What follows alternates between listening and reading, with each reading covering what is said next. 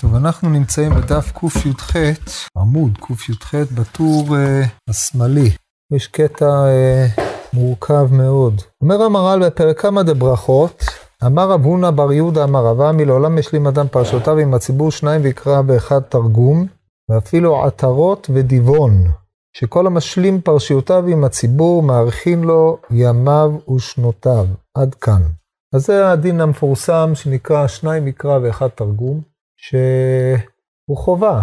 אין, אמ, אופן הקיום שלו יש אופנים שונים, בין כך ובין כך אדם צריך להשלים את אה, השניים מקרא ואחד התרגום שלו עד אה, סעודת שבת בבוקר, ככה, אם לא, אז אחרי הצהריים, ואם לא, לפחות שישלים אותם לפני יום כיפור, כמו שהגמרא אומרת.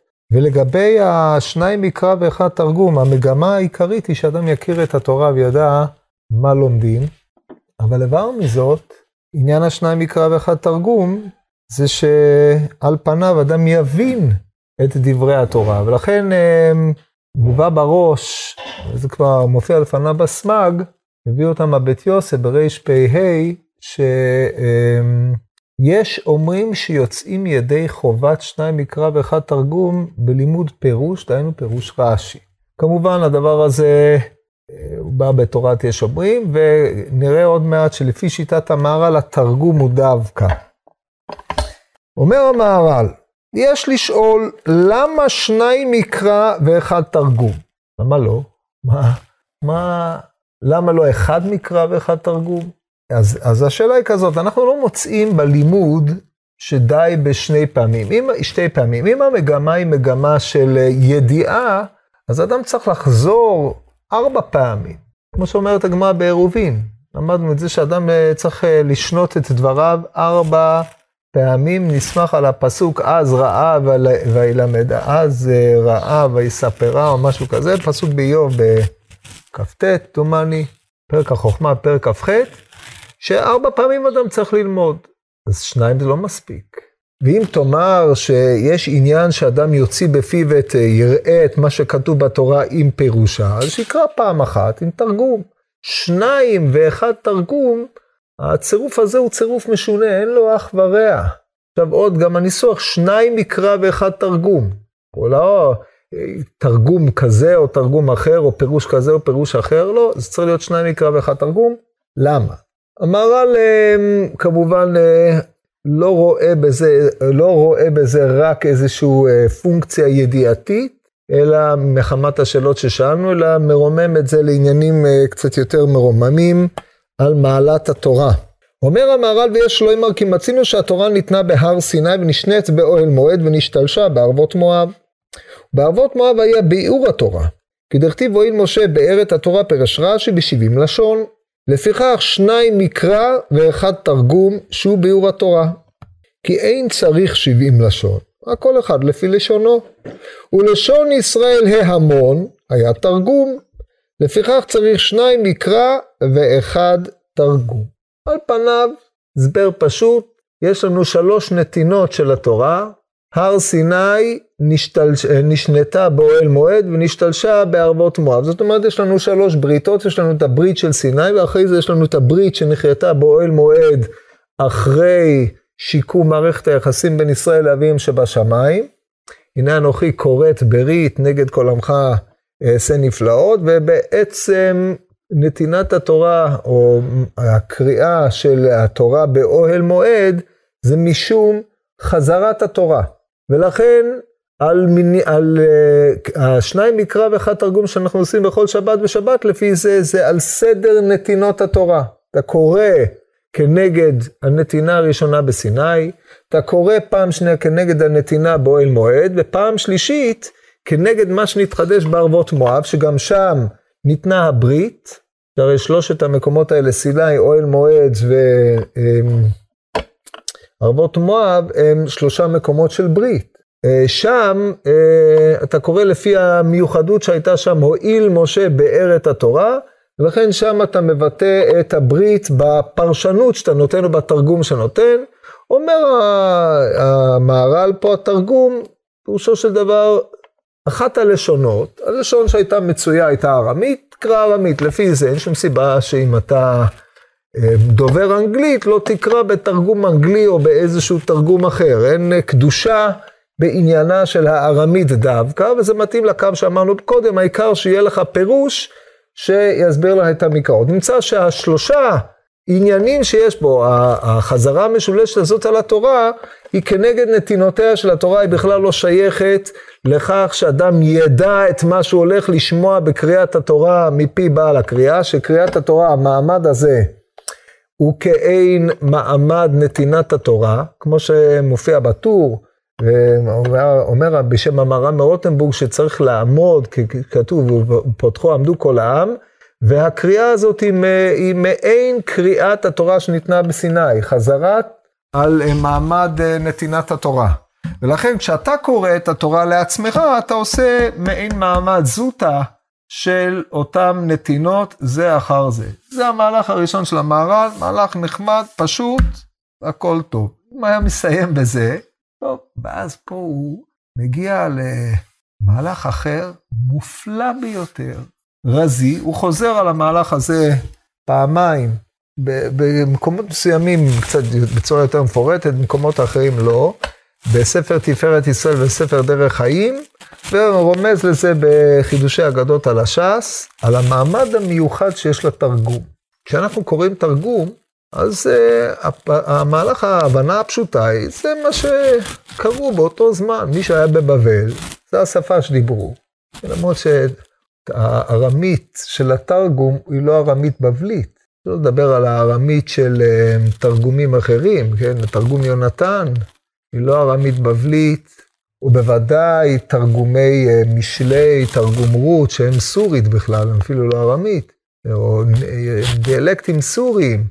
שכל הלשונות הללו כולם אה, בלשונות קרובים, כן? התרגום הזה זה איזשהו אה, אה, עברית מקולקלת לפי הרמב"ם. המהר"ל אומר בשום פנים ואופן אין לקבל את הדעה הזאת. תרגום דבר נעלה מאוד מאוד. עכשיו תראו איך הוא מבטא את זה. אז קודם כל נקרא את זה עד הסוף, אחרי זה ננסה לקרב את הדברים האלה לשכל. יש לך לדעת. כי עיקר סוד הדבר, וברגע שהוא אמר שיש לך סוד הדבר, פירושו של דבר שהסוד איננו סותר את פשטו של הדבר, אלא מגלם בחינה אחרת יותר עליונה של הדבר, הוא במישור אחר.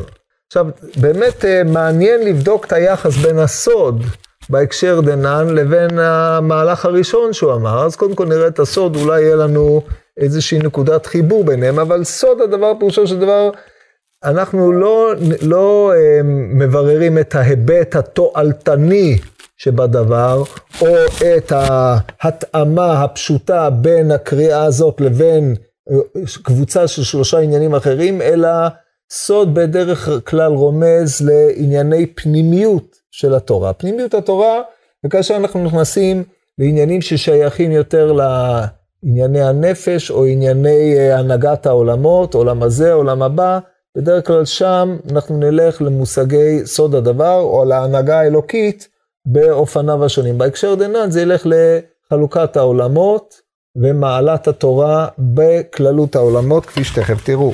כי התורה היא מהעולם העליון, ולכך יקרא שניים מקרא נגד עולם הזה ועולם האמצעי, והשלישי הוא תרגום, שהוא כנגד עולם העליון, כמו שנתבהר למעלה אצל המן יהי שמי רבה מברך, כן, המהר"ל שם מפרש לעלם ולעלמי עלמיה, לשלוש העולמות, עולם התחתון, עולם האמצעי ועולם העליון, שזה מגיע עד העולם העליון שהוא העולם הבא, כמו שתכף נראה. אבל קודם כל נקרא עד הסוף. אמ, כי התרגום הוא נגד העולם השלישי, בין העולם העליון, ואל תטמע איך יהיה התרגום שאינו נחשב לשון, יותר עליון מלשון הקודש. כי אין הדבר הזה, רק כי הלשון של תרגום אינו לשון פרטי מיוחד לאומה. הוא לשון כולל אל הכל. לכך התרגום הוא מורה על העולם שהוא כולל הכל. ובדבר זה הארכנו בפרק בעשרה. גם פרק בעשרה מאמרות נברא העולם, על המשנה של, אה, שאומרת לפום צער האגרא, שם על המשנה משנה כ"ג, שם המהר"ל דיבר על הדבר הזה קצת יותר ממה שהוא אומר פה. והוא ברור, ונתבאר בכמה מקומות, ומפני כך התורה היא ניתנה אל הכל, והדבר הזה מורה מה שפעם השלישית יקרא אותו בתרגום שהוא לשון כולל, כי התורה שייך אל הכל. אך האומות לא היו רוצים לקבלה, וזה מעלת מדרגת התורה כאשר היא לכל. ומפני כי התורה היא באה מעולם העליון אל העולם התחתון לישראל, ולכך חייב להשלים פרשיותיו עם הציבור, שניים מקרא ואחד תרגום, וזה עצם הטעם שהתורה ניתנה בהר סיני ונשנית באוהל מועד וחזרה ונשתלשלה, נשתלשה בערבות מואב בשבעים לשון ואבן זה כי הם דברים ברורים. זאת אומרת, אתם רואים שהסוף חוזר ונועץ את עניינו בהתחלה, כן? הוא גם חוזר בסוף אחרי שהוא מציע את מה שהוא מציע בהקשר דנן על שלוש, שלושה עולמות, או שלוש המדרגות הללו, הוא חוזר וקושר את זה לנתינת התורה בהר סיני, נשתלשה, ניתנה, נשנתה באוהל מועד ונשתלשה בערבות מואב. אז הסוד הוא קשור לפשט. עכשיו אנחנו צריכים לפענח את גופי הדברים שאמורים פה. טוב, עכשיו נלך לאט לאט. יש לך לדעת, אני חוזר עוד פעם, כי עיקר סוד דבר, כי שניים מקרא ואחד תרגום הוא כנגד ג' עולמות. כי התורה היא מעולם העליון, לכך יקרא שניים מקרא נגד עולם הזה ועולם האמצעי, והשלישי הוא תרגום שהוא כנגד עולם העליון, כמו שנתבהר למעלה אצל המן יהי שמי רבה מברך. מה הם ג' העולמות? אז שוב, תלוי את מי אתה קורא ואת מי אתה שואל, אבל כשאנחנו דנים על שיטת המהר"ל, ג' העולמות מתחלקים לעולם התחתון, שהוא כולל את העולם הנראה, דהיינו כל מערכת השמש, כוכבים וכיוצא בדברים הללו, והעולם אה, שאנחנו חיים אותו, כללו של דבר כל העולם שנתפס בחוש. הנקודה הזו, דרך אגב, הוא שונה מדברי אבן עזרא, דיברנו על זה בזמנו, שלפי דברי אבן עזרא, עולם הגלגלים, מה שקרוי, היום אין, אה, אנחנו יודעים שאין דבר כזה גלגלים, אבל אה, לא משנה, התיאור הקוסמוס כפי שתיארו אותו הקדמונים, דהיינו כל מערכת הכוכבים למיניהם, שהם הם, נתונים בגלגלים. גלגלים זה כדורים שסובבים או מסתובבים, ועל ידי כך אנחנו רואים את כיפת השמיים סובבת. מי שאי פעם למד אה, אה, אסטרונומיה תלמאית, יכיר את הדברים האלה. הרמב"ם מתאר אותם בהלכות יסודי התורה בפרק ג', אתם יכולים לראות את התיאור הבסיסי של הדבר הזה. איך שלא יהיה, הם, הם תפסו את זה כעולם האמצעי, בפרט מפני שהסדר אמ, ההנהגה של העולם התחתון מצטייר בעולם האמצעי. כן, מי שהחזיק בתפיסות אסטרולוגיות וראה באסטרולוגיה מדע, היום אנחנו רואים בזה יותר בדיחה מאשר מדע, אבל uh, בזמנם לא זו בלבד שזה היה מדע, זה היה מדע מפותח, זה היה נחשב לאחד מהמדעים אה, היותר חשובים, מלכת המדעים. היו אנשים מומחים לאסטרולוגיה, וזה היה עסק שלם. יהיה כך, זה, זה העולם האמצעי אצל um, חכמי ספרד למיניהם. המהר"ל לא מקבל את הדבר הזה, הוא אומר, מה פתאום? כל מה שכרוך בהשגת החוש, זה העולם התחתון. מה שקרוי בפנימיות עולם העשייה.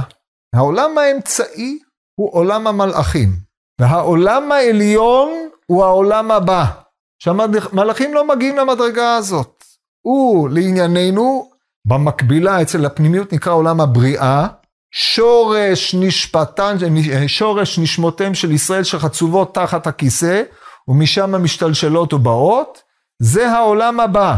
דהיינו העולם הנצחי, בחינת כי ביה השם צור עולמים, שני עולמים, עולם הזה, עולם הבא, עולם הזה בה', העולם הבא ביוד היא הנקודה שהיא יוצאת מהעין אל היש. והעולם הבא הוא העולם העליון שזה תכליתן של נשמות ישראל. ומשם משתלשלת התורה ובאה כדרך שכיסא הכבוד הוא שורש ההנהגה של כללות העולם. כיסא הכבוד והתורה שניהם קשורים זה בזה, מפני שכיסא הכבוד היא ההנהגה והתורה היא זו שמשתלשלת מאותה, מאותו כיסא אל העולם הזה, אחוז בכיסא כבודי ותן להם תשובה כמאמר הגמרא בשבת פ"ח. והתורה היא זו שעל פיה הקדוש ברוך הוא מנהיג את עולמו. כמובן על ידי זה שהוא מסר אותה לישראל שהם עם קדושו ועל ידי עם ישראל הקדוש ברוך הוא משרה שכינתו בארץ. נמצא שהתורה יוצרת את הקשר בין ההנהגה האלוקית העליונה, הנהגת הכיסא, מבחינת רוח אלוקים מרחפת על פני המים, פירש רש"י על אתר, כיסא הכבוד שמרחף במאמרו של מלך. זאת ההנהגה, וההנהגה הזאת נעשית על ידי התורה בכריתת ברית שהקדוש ברוך הוא כרת עם ישראל. אז אם כן, יש קשר בין העולם העליון, שהוא הכללי, כי ככל שהוא יותר עליון הוא יותר מקיף, לבין העולם התחתון. העולם האמצעי, עולם המלאכים, הוא העולם שבאמצעותו הקדוש ברוך הוא מנהיג את עולמו, כן? כמו ביאור הרמב"ם במורה נבוכים נוגע על פרשת השבוע לגבי תפקידם של הכרובים, מה מייצגים הכרובים על הארון. הכרובים מייצגים את האופן שבו הקדוש ברוך הוא מנהיג את עולמו על ידי מלאכים. המלאכים הם האמצעים של הורדת ההנהגה, עושה מלאכיו רוחות, משרתיו ויש לו עת, יש בחינת חיות, יש בחינת שרפים, ויש בחינת אופנים, ג' בחינות של מלאכים, כל אחד לפי רמת העולם שהוא נמצא בו, אבל מכל מקום, אלה, זה האופן שבו הקדוש ברוך הוא מנהיג את העולמות.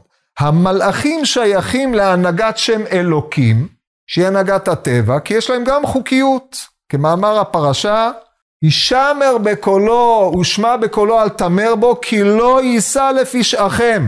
הוא לא יכול, אין לו את הזכות. הוא יש לו חוק, כמו שהר"ן מסביר בדרשות, הוא פועל על פי חוקיות. ובאופן הזה הקדוש ברוך הוא מנהיג אותו. מי שיכול למחול, לסלוח, לשאת לפשע, זה רק השם יתברך. אם כן, עולם האמצעי, עולם המלאכים, הוא מייצג או מגלם את ההנהגה של שם אלוקים. אלוקים היא הנהגה על פי חוק, על פי סדר, כמו שהסדר שקבע הקדוש ברוך הוא בעולמו, יש לנו את הסדר בעולם התחתון, הוא הסדר של העולם הטבעי, חוקי הפיזיקה, חוקי הביולוגיה, חוקי הפסיכולוגיה, אם יש דבר כזה, אה, וכן הלאה, על זה הדרך. ויש את ההנהגה היותר עליונה שהיא לא נתונה לנו ממש, שזה הנהגה של עולם היצירה, על פיהם המלאכים פועלים בעולם, גם הם לפי חוק וסדר המהר"ל בספר גבורות השם, בהקשר אחר, כשדיבר על הנהגת הניסים, הוא ראה גם בהנהגת הניסים מערכת חוקית מסודרת. אלא שסדר הניסים לא נתון לנו, כי אנחנו לא מכירים את אותם סדרים, אבל גם בה יש הנהגת חוק וסדר. אז זה העולם התחתון והעולם האמצעי. מה שאצל המהר"ל הם גלויים, מי יותר ומי פחות. הנהגת סיני, או ברית סיני, היא ברית גלויה. ברית אוהל מועד, פחות גלויה. ובבוא משה אל אוהל מועד לדבר איתו, וישמע את הכל מדבר אליו מעל הכפורת מבין שני הקרובים וידבר אליו. קול לא קול אליו, הכל מגיע עד, אמ, עד פתח אוהל מועד, הוא מפסיק. כן, תסתכלו בספרה בתחילת פרשת ויקרא, יכול מפני שאין בו כוח, תלמוד אמר כל השם בכוח, כל השם בהדר. ההנהגה, בהנהגת המשכן יש בה צד גלוי וצד פחות גלוי, אבל על כל פנים הוא הנהגת תורה.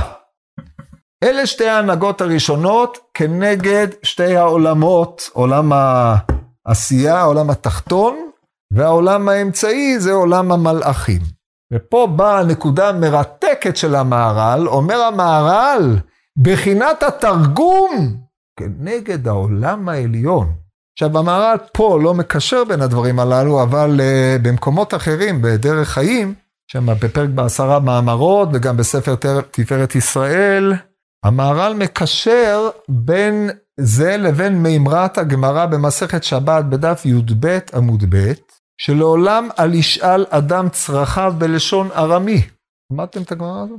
שאין מלאכי השרת נזקקים ללשון ארמי. במאמר מוסגר, חייבים להזכיר את זה, הריף הביא את זה להלכה. הרי ידוע בפרק אה, אילו נאמרים במסכת סוטה, שאחד הדברים הנאמרים בכל לשון זה תפילה. אף על פי כן, תחפשו בכל הרמב"ם, זה לא מובא. לא כתוב שאדם מתפלל בכל לשון. קריאת שמע הוא כותב, תפילה ליתא, כבר תמו על זה האחרונים. אומרת, זה לא כך מוסבר, אבל בין השאר, הריף עצמו בפרק, אה, בפרק אה, אה, ב' של מסכת ברכות, היה קורא ב, על הגמרא בי"ג עמוד ב', שם הוא מביא את, הירושה, את הגמרא הזאת, שאדם לא יתפלל בלשון ארמי, מפני שאין מלכי השרת נזקקים ללשון ארמי. כמו שהתחיל, זה הפסיק. אז זה ההקשר הזה.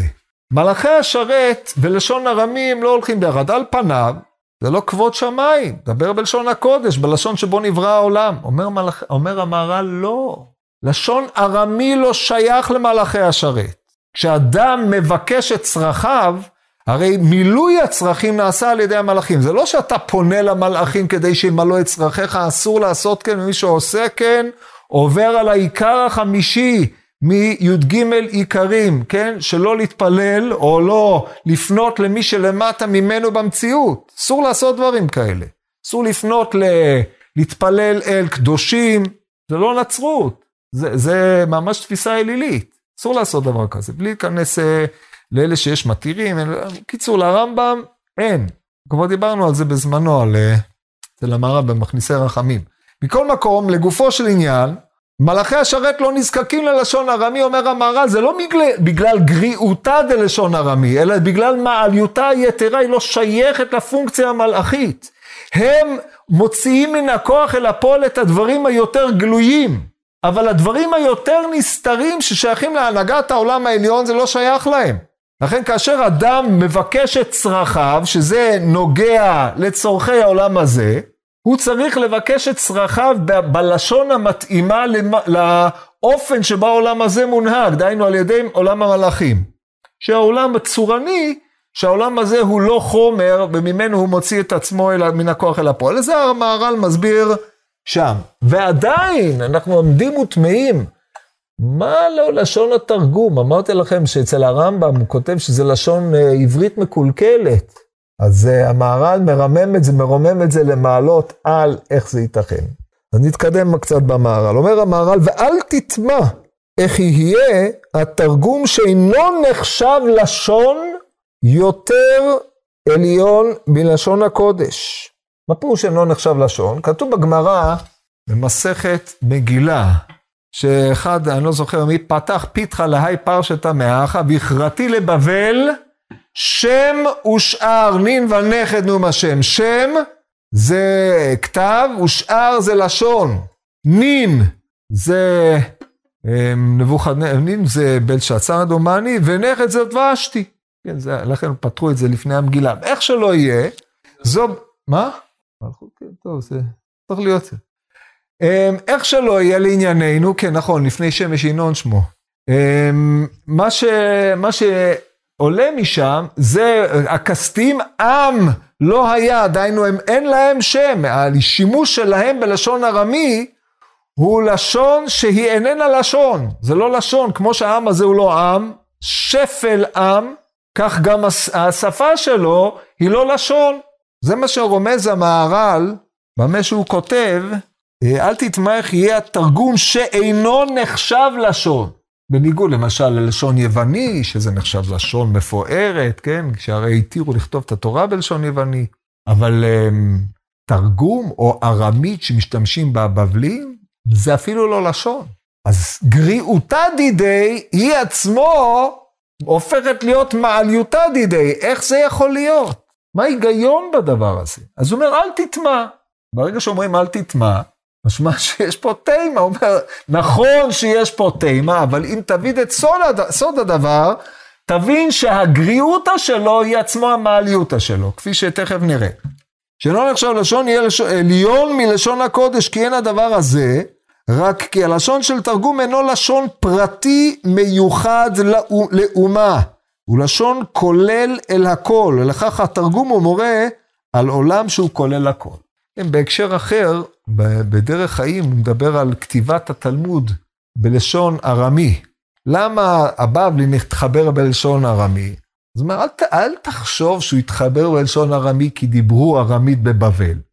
כי גם הירושלמי נתחבר בלשון ארמי. כן, אנחנו יודעים, יודעים היום שהירושלמי, הארמית הירושלמית היא ארמית גלילית, היא שונה, דיאלקט הארמי שבה שונה לגמרי מי שאי פעם למד קצת ירושלמי יכול לראות בחוש שזה בכלל לא אותה ארמית, זה בכלל, זה כמו דיאלקטים שונים של ערבית, שאני לא מבין בערבית כלום, אבל ידוע שערבי ממרוקו שידבר עם ערבי בסוריה, יהיה קצר ביניהם, זה אפילו יותר גרוע מניו זילנדי שידבר עם בריטי, כן? דיאלקטים שונים של אנגלית.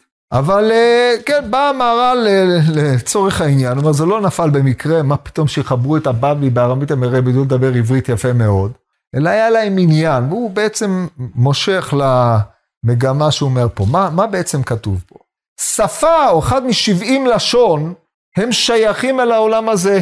הלשון היא קומוניקציה, או יצירת התקשרות, יצירת חברה שהיא סובבת סביב הלשון. אחד הבריאות המדהימות ביותר זה בריאת השפה. האפשרות של בני אדם לתקשר זה עם זה, להכיר את העולם, היא עוברת דרך השפה, בלי להיכנס עכשיו לפלפול, הריאליזם, נומינליזם, איך אדם חווה את העולם, אם הוא חווה אותו דרך המילה, או חווה אותו באופן בלתי אמצעי, זה ויכוח פילוסופי עתיק.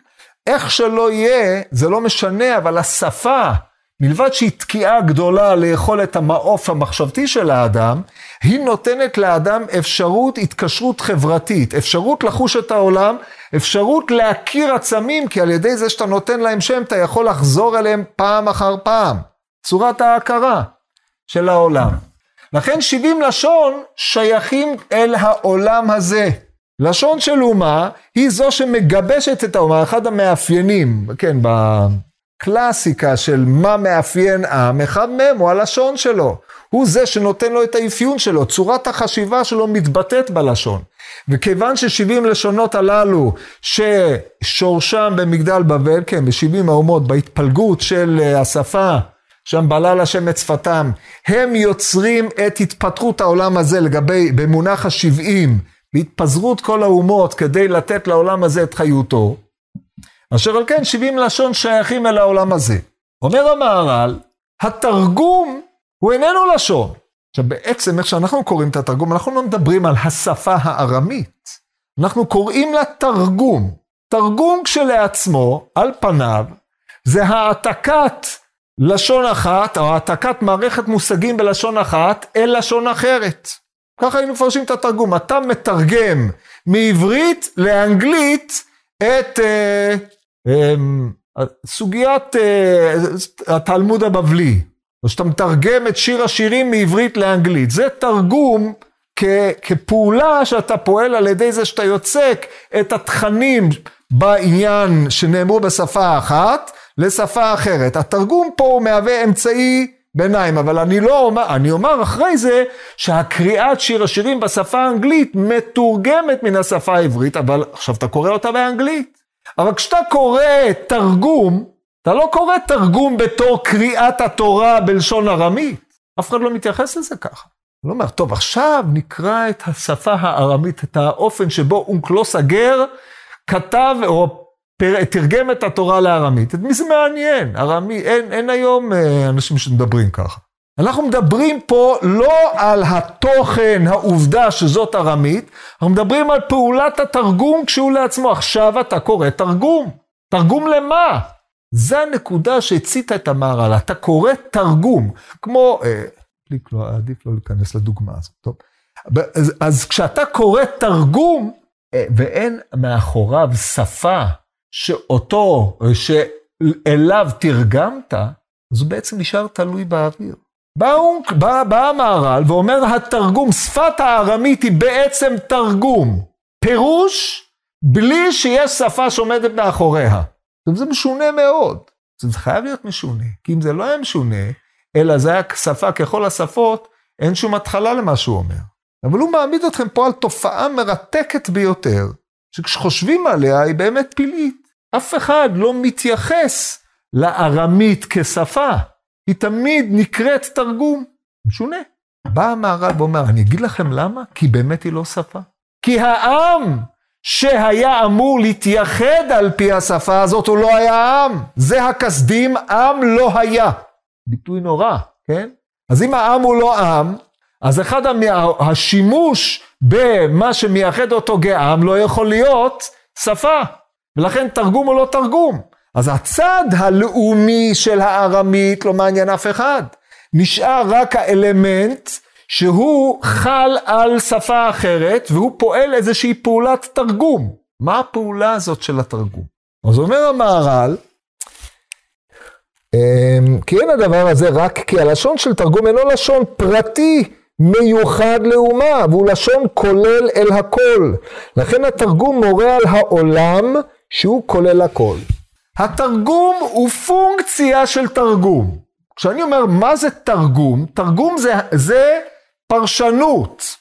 אמירת האונקלוס או קריאת תרגום אונקלוס, זה, זה, אתה פה לא מתייחס לצד התוכני של התרגום, אלא לעצם העובדה שיש פרשנות לתורה, או שהיא מתפרשת.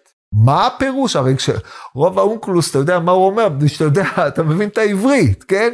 במקום שהוא לא מתאים עם העברית, אתה אומר, טוב, יש פה איזה פירוש, אבל בשאר המקומות, כלום. אז אומר המהר"ל, גם במקומות האלה זה לא משנה.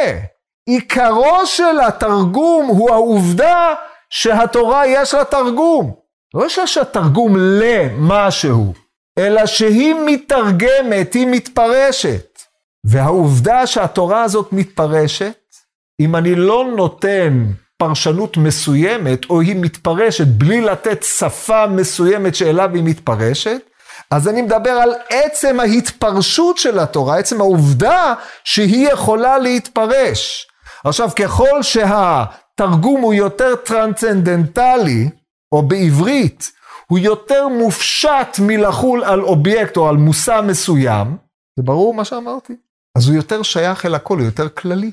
כי אם אני מתרגם לסווהילית, או שאני מתרגם לסינית, או שאני מתרגם לאשכנזית, או שאני מתרגם לטורקית, או שאני מתרגם ל... אז אני דיברתי אל סקטור מסוים מהכללות. אבל כשאני מתרגם אל היותו תרגום, אני מדבר על הכללות, על הכל. עכשיו, כשכתוב שהתורה נתרגמה ב-70 לשון, יש שתי אפשרויות לתפוס את זה. או שהיו 70 לשונות שהיא נתרגמה להם, או שהיא נתרגמה תרגום שהוא כולל את כל 70 הלשונות.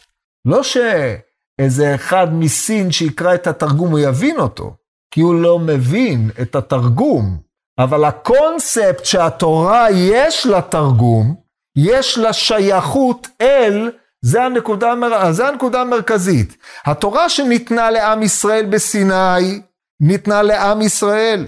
התורה שניתנה בערבו, באוהל מועד, חזרה ונשנתה באוהל מועד, היא מיוחדת לישראל לנהוג על פי התורה הזאת, ומי שינהג על פי התורה הזאת והוא לא מישראל, אז על זה נאמר, כמו שהגמרא אומרת, על תורה ציווה לנו משה מורשה תקריא מורשה, אלא מאורסה. ולכן הוכיח ששבת חייב מיתה, הוא לא שייך אל התורה. אתה רוצה להצטרף? תתגייר. אתה לא רוצה?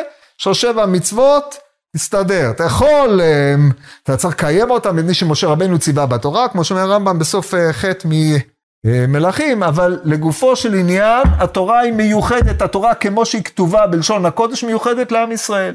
בערבות מואב, לפני שעם ישראל נכנס לארץ, שם המעבר בין הר סיני שהיה מעמד מיוחד לישראל ואוהל מועד שהיה בוודאי נקודת הברית בין הקדוש ברוך הוא וישראל נגד כל עמך אעשה נפלאות אשר לא נראו בכל הארץ ובכל הגויים. איפה הנפלאות האלה היו דרך אגב?